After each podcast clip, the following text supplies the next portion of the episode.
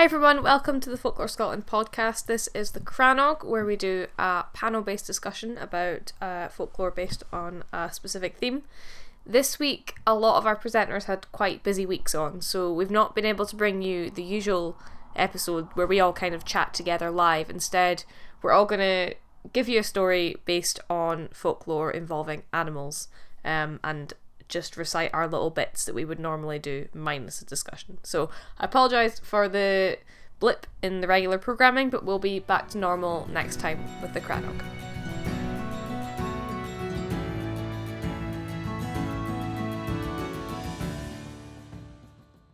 Scottish folklore is full of stories about man's best friend, but maybe none quite as mysterious as that of McPhee and his black dog. Now, McPhee was the Laird of Colonsay, and he was a brave and courageous clan chief. He was kind of regarded as almost a magical figure, protecting his people with legendary exploits. And while he was returning from one of his many, many extraordinary missions, McPhee met an old man selling a litter of puppies. Now, he wasn't actually looking for a dog, but when he locked eyes with the one black puppy in the litter, his coat as dark as night, he couldn't say no. Now, the old man warned him. He said, This was no ordinary hunting hound. You wouldn't go off, you wouldn't hunt with the others. Do you really, really want to take this one? But McPhee knew this was his black dog. And the man followed up with, You know, she's actually only going to work a single day in her entire life. You sure you still want her? McPhee confirmed that he did. With a sigh, the old man admitted that when a black dog's day did come, she would do her work well. Now the months and the years passed, and the black dog grew into a fine hound. McPhee loved his dog, and she loved him.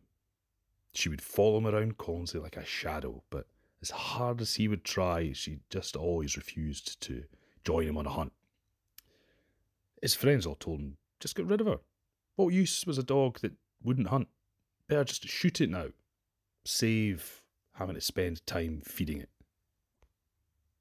Every time the argument arose, McPhee would sagely reply, No, the black dog's day has not yet come. One day, McPhee was leading a group to Jura on a big hunt. Called out to the black dog to join him on the ship, but she barely lifted an eyebrow.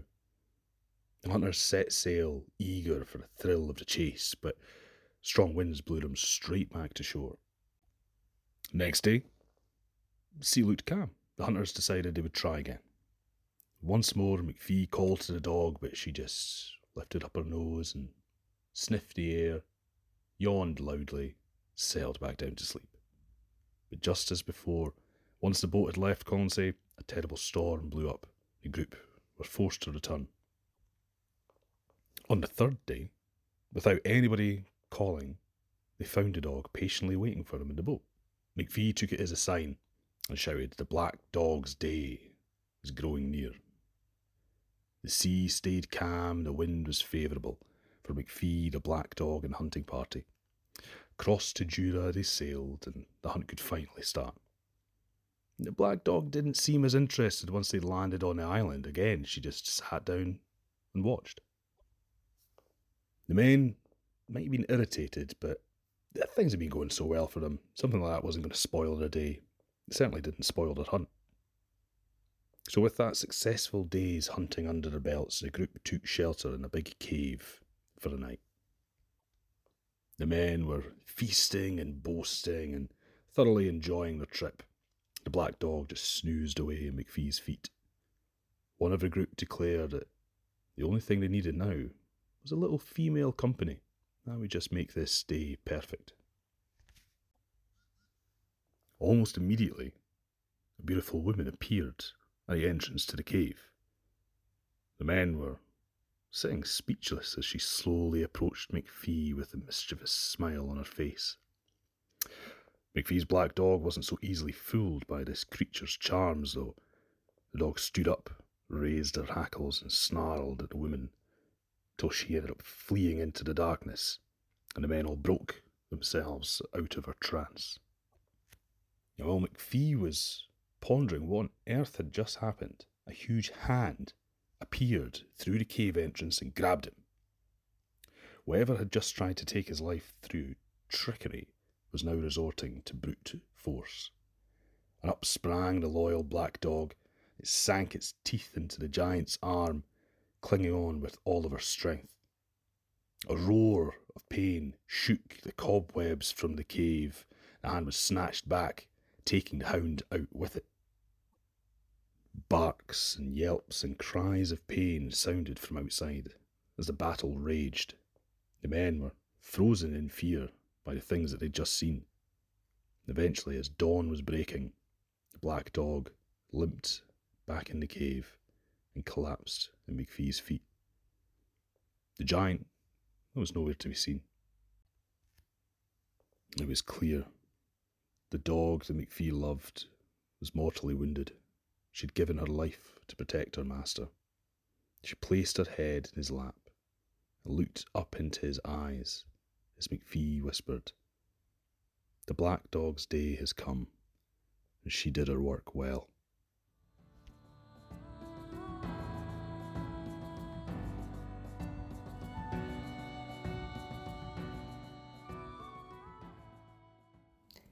When I first started researching the topic of animals in Scottish folklore, it was quite hard to peel away from the common stories about kelpies or even Scotland's national animal, the unicorn.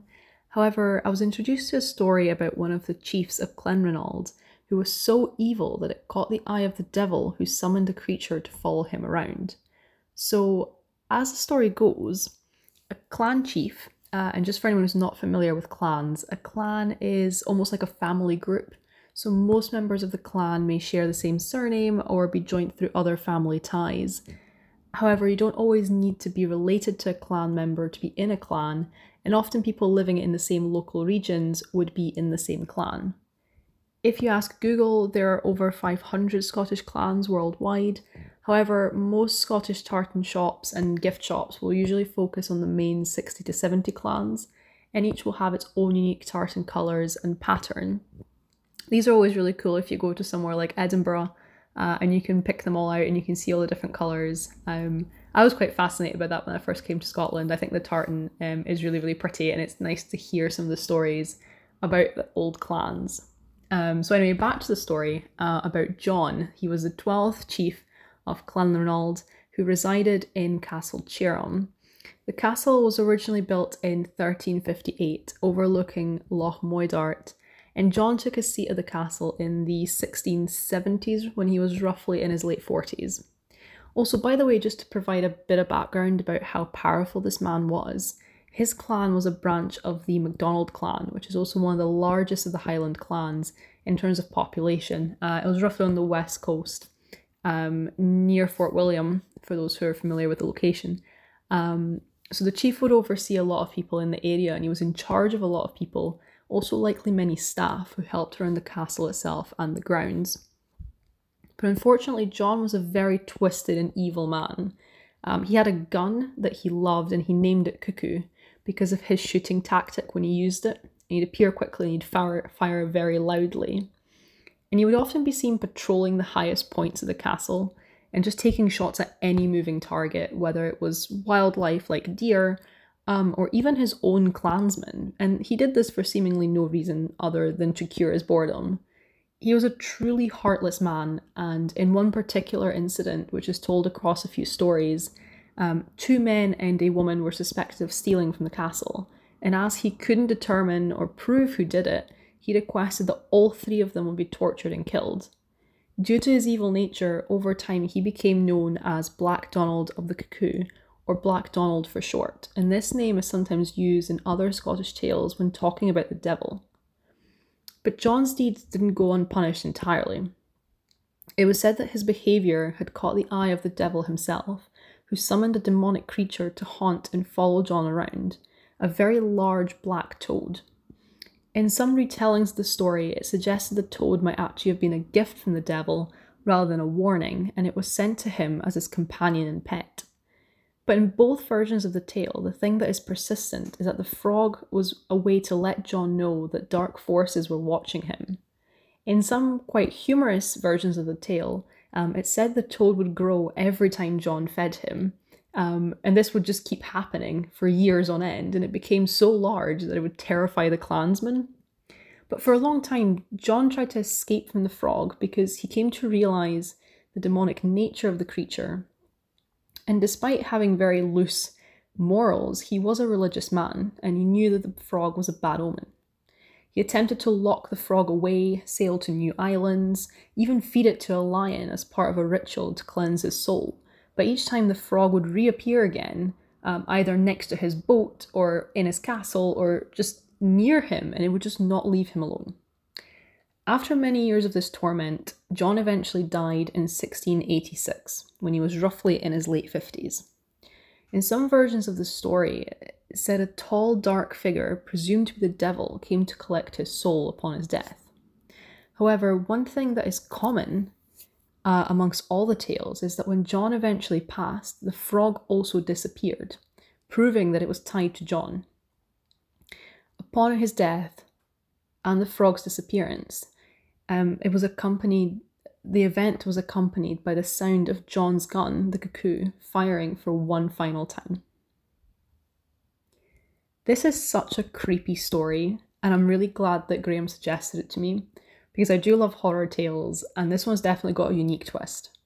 It's possibly, certainly off top of my head, the only story I can think of where the bad guy lives to old age and nothing really happens to him. Like the frog never harmed him. It was just a nuisance, a pest, and it, it was scary and it drove people away. But that wasn't something that harmed John because he didn't care. He wanted people to fear him. And in a way, the frog helped him achieve this status of this leader who was to be feared but also respected. If he was able to have this frog as a pet and look after it and nurture it, and it scared people away, that was seen as something that's out of this world and it would have perhaps helped him achieve his goal of being this kind of terrifying leader. Um, and although it wasn't mentioned much in the tales, John was actually married, um, and his wife seemingly didn't divorce him, or possibly couldn't, um, because it was a very religious time and divorce isn't something that would have been allowed. But um, she's not mentioned much in the stories, and allegedly this is because he loved his weapons and his guns so much more than his wife that he was just this man who was in love with power and he didn't care about his family. He also lived to be nearly 60, which for somebody living in kind of the 1680s or 90s is well beyond the life expectancy of the time it's not really something that's commented on in the stories, but um, I do wonder whether it is something to do with the devil um, kind of keeping him on Earth that little bit longer. Um, but it's it's definitely disappointing that nothing really happened to him in terms of he wasn't punished for his deeds, and he seemingly got away with the way he treated people. Though who knows, perhaps his afterlife wasn't so kind to him. Perhaps we'll never know. Um, though, wouldn't it be great if we could identify bad folk just by checking if they're being followed around by a demonic black frog? I think it would make life a lot easier or scarier, depending which way you look at it. Um, no doubt there are many evil people around the world. Um, maybe identifying them that easily would be a little bit too scary, but just something to think about.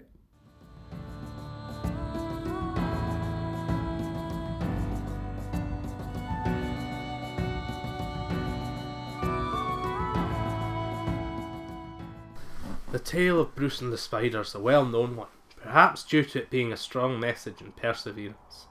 In 1306, Robert the Bruce murdered his competitor for the Scottish throne, John Comyn, and crowned himself king. Later that year, he met defeat at the Battle of Methven at the hands of the English.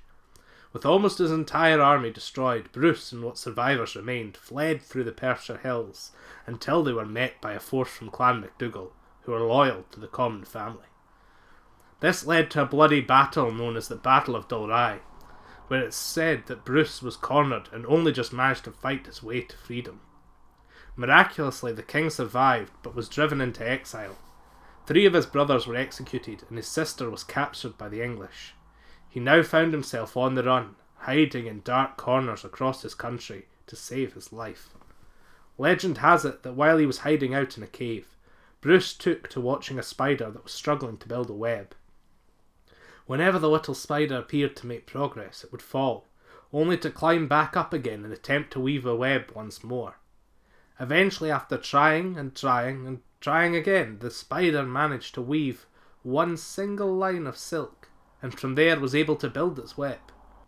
Bruce took from this that, if at first you don't succeed, try, try, and try again, and went on to defeat the English at the Battle of Bannockburn in 1314, despite the Scottish army being outnumbered around 7,000 to 13,000. Many caves claim to be the legend location where Bruce found renewed determination in his cause. From King's Cave at Drumadoon on Arran to Uvan and Craig Rui, or perhaps Bruce's Cave in Kirkpatrick Fleming, Dumfriesshire. Whether merely legend or a true tale of inspiration, it can be safe to say that we should all learn a lesson from Bruce's spider.